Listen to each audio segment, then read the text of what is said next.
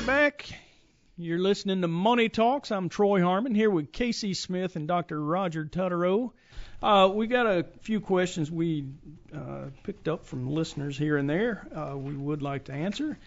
Uh, we'll start with William from Roswell, who says, um, "I'm looking to purchase shares of Woodward. Price is down in the last month, and analysts seem to think it's a buy. However, it's also considered overvalued at the moment."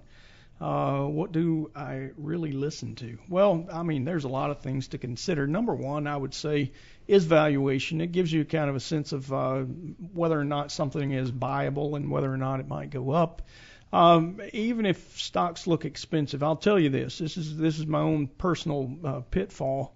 When I look at a company like Nike, uh, it looks expensive. I've thought Nike's a great company for a long time, but I've never been able to pull the trigger to buy shares in the company because it always looks expensive. However, you see earnings grow and the price continues to go up. Uh, you know, I generally tend to be a value investor, so that's that's probably the one thing that I'll tell you. Valuation is very important to me, but don't uh, don't overlook the fact that uh, you're dealing with a company that's uh, very profitable. Um, you know, and and if the uh, earnings continue to grow, then you're in a good spot. Uh, with Woodward, um, if you want to know exactly what they do, they manufacture and service uh, control solutions for aerospace and industrial markets worldwide. Uh, this is one of those that, uh, you know, it does look relatively expensive to me, but if you dig a little deeper, um, who are their customers? Uh, first of all, GE makes up 16% of the revenue, Boeing at 12%, United Technologies at 6.2 and the U.S. government at 6.1. Now, if you wanted to buy into Boeing, they obviously have some issues, and those issues could impact the business of Woodward. But I think it's always a good thing to look beyond just the the company that you're trying to buy. Look at who it is that they service and who they rely on for revenues.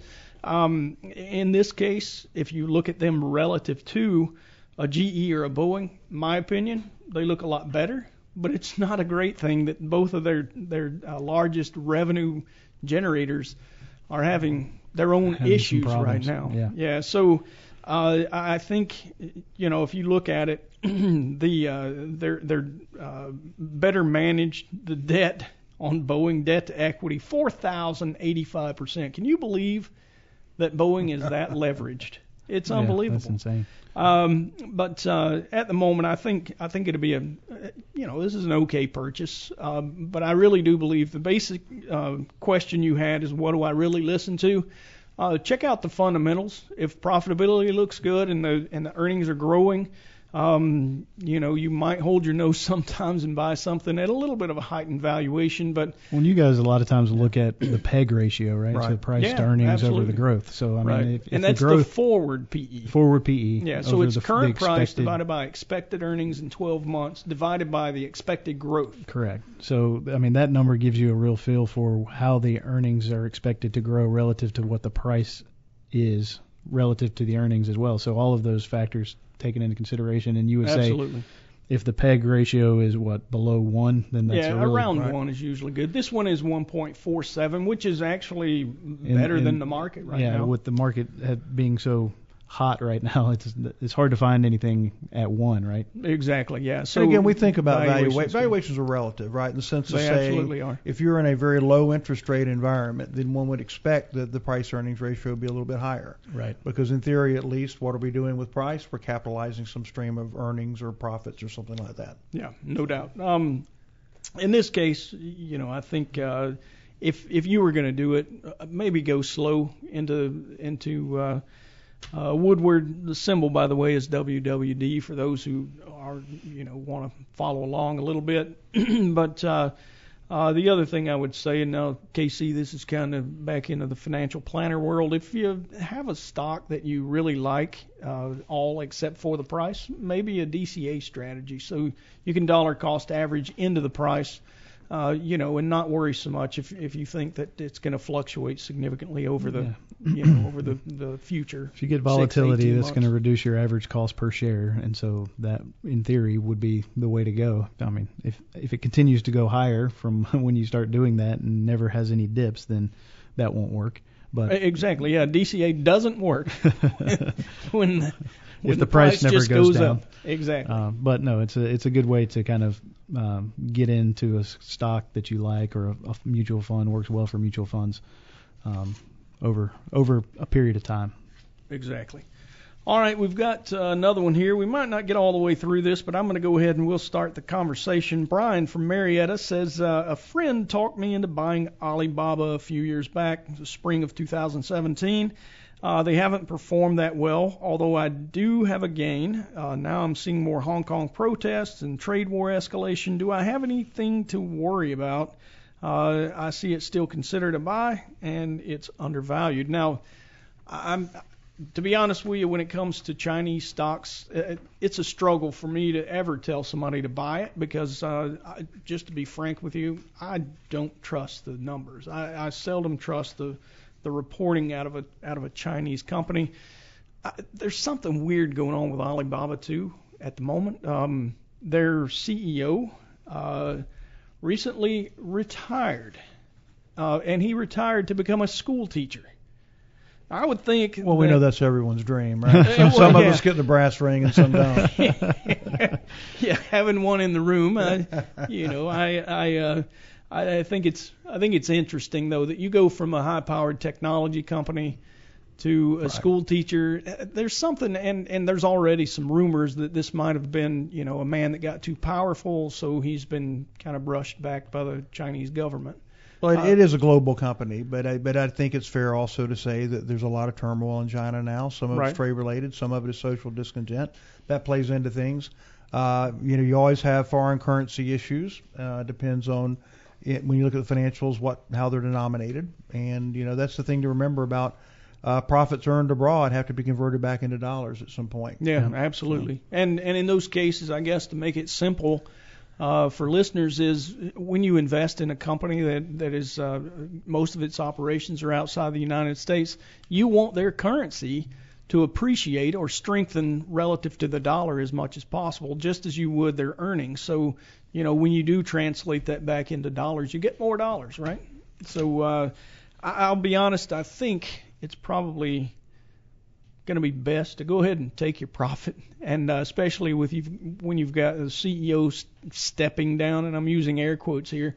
Um, when it when it seems like something's just really strange going on with Alibaba right now, so uh, that is uh, that's that's probably going to be my absolute best uh, recommendation. Uh, there was one other thing that I wanted to bring up. Now, uh, last Thursday, uh, you know, at this point, Thursday was a, almost a week and a half ago, uh, we started seeing uh, a, an interest rate increase uh, among repos. That's uh, Right. repurchase agreements on on uh, usually it's Treasury bonds. Right. Um, and and uh, you know even the Fed came out and talked about how they were trying to combat the the price or the yield increase on those bonds. Do you have anything to add? maybe? Sure. One of the things to remember is when the Fed comes out and announces that they're raising or cutting the short-term interest rate, they're actually moving their target. And the Fed funds rate, which is the rate that banks charge each other for, for reserves, is a market rate. And so what the Fed actually does is announce their target, and then they intervene in open markets to either um, add or retract liquidity to try to get the market rate in that range. So what we saw last week was a spike in the Fed funds rate as a lot of reserves left the banking system. Now, the most common um, um, explanation is that with September 15th was when the corporate income tax payments were due, and so a lot of corporations likely wired money out of their accounts to the Treasury.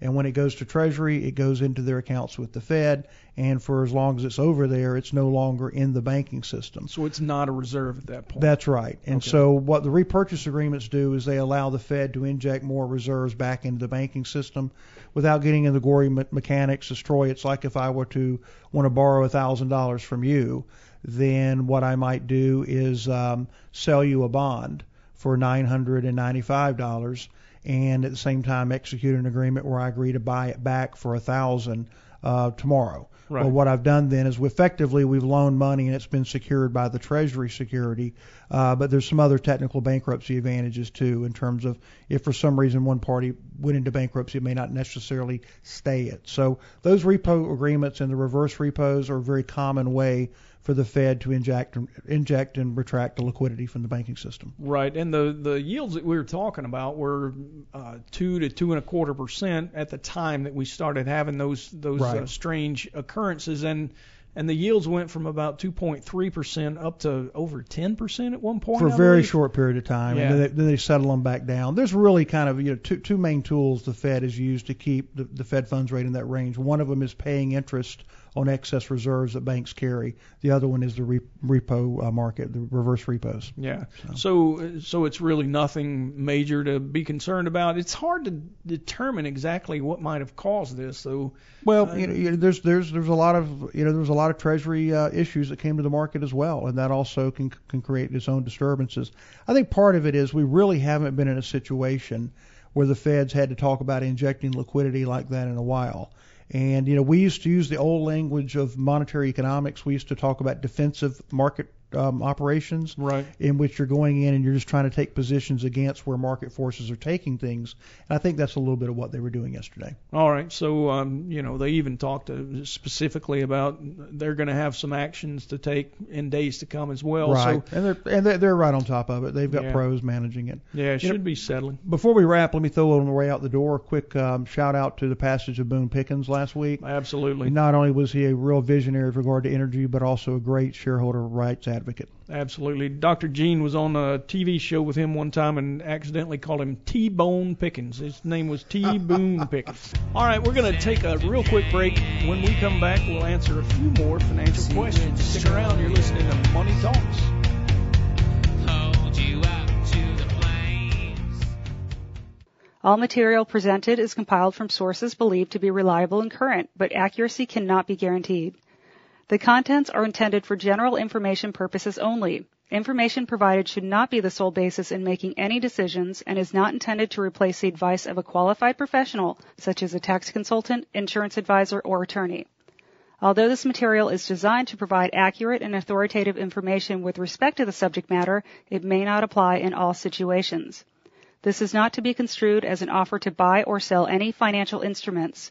It is not our intention to state, indicate, or imply in any manner that current or past results are indicative of future profitability or expectations. Portfolio holdings discussed are subject to change. There is no guarantee that in the future these securities will be held in Henssler accounts. As with all investments, there are associated inherent risks. Please obtain and review all financial material carefully before investing. Henssler is not licensed to offer or sell insurance products. This overview is not to be construed as an offer to purchase any insurance products.